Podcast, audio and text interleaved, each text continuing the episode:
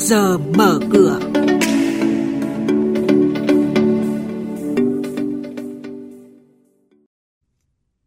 Thưa quý vị, thưa các bạn, Phó Thủ tướng chỉ đạo xử lý nghiêm vụ bỏ quên nghìn tỷ khi cổ phần hóa doanh nghiệp thuộc Bộ Xây dựng.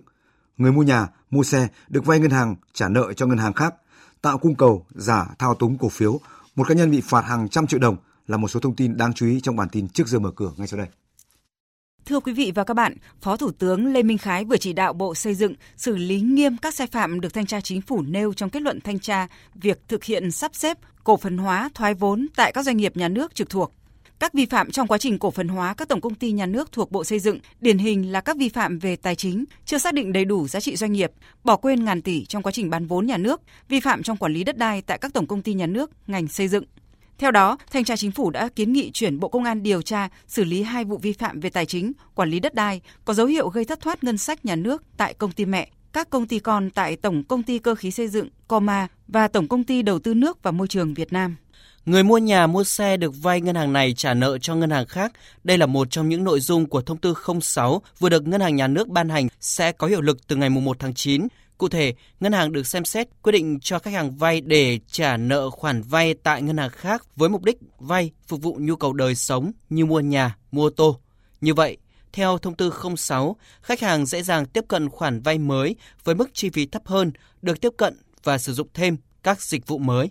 Ủy ban Chứng khoán Nhà nước đã có quyết định xử phạt vi phạm hành chính 575 triệu đồng đối với ông Trần Việt Thắng, địa chỉ số 58 Xuân Thủy, phường Thảo Điền, quận 2, thành phố Hồ Chí Minh.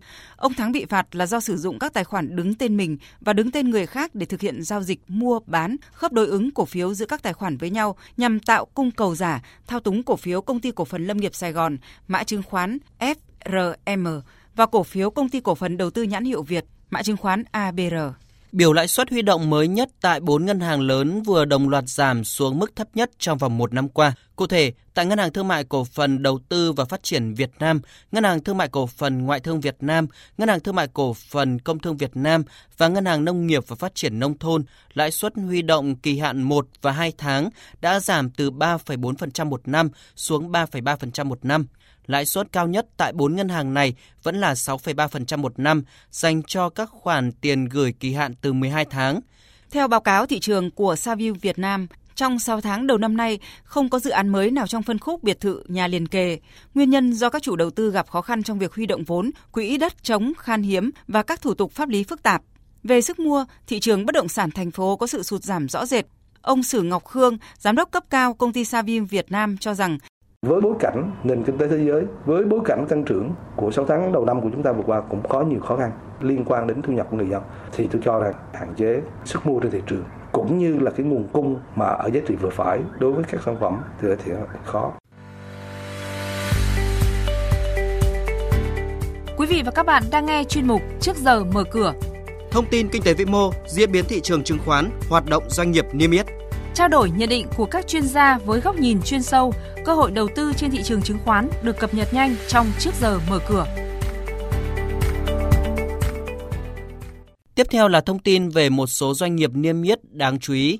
Hội đồng Quản trị Công ty Cổ phần Hàng không Vietjet, mã chứng khoán VGC, vừa thông qua phương án phát hành riêng lẻ 2.000 tỷ đồng trái phiếu với mệnh giá 100 triệu đồng một trái phiếu. Mục đích Vietjet phát hành trái phiếu là để chi trả các chi phí về xăng dầu, chi phí cảng, điều hành bay, kỹ thuật, lương, bảo hiểm, thanh toán, đặt cọc máy bay và các chi phí khác. Đây là trái phiếu thông thường, không chuyển đổi, không kèm chứng quyền và không có tài sản đảm bảo. Với kỳ hạn 60 tháng, lãi suất cố định tối đa 12% một năm cho hai kỳ tính lãi đầu tiên. Thị trường chứng khoán Việt Nam phiên giao dịch hôm qua có dấu hiệu điều chỉnh sau chuỗi phiên tăng mạnh và gần chạm tới ngưỡng cản 1.200 điểm khi sắc đỏ có phần lan rộng. Nhưng cặp đôi cổ phiếu ngân hàng lớn là VCB và TCB lại đang là đầu kéo chính giúp VN Index tiếp tục nhích lên tăng điểm. Đóng cửa phiên giao dịch hôm qua, VN Index tăng 4,31 điểm lên 1.195,03 điểm. HNX Index tăng 0,54 điểm lên 237,07 điểm. Upcom Index giảm 0,07 điểm xuống 88,63 điểm. Đây cũng là mức khởi động thị trường sáng nay.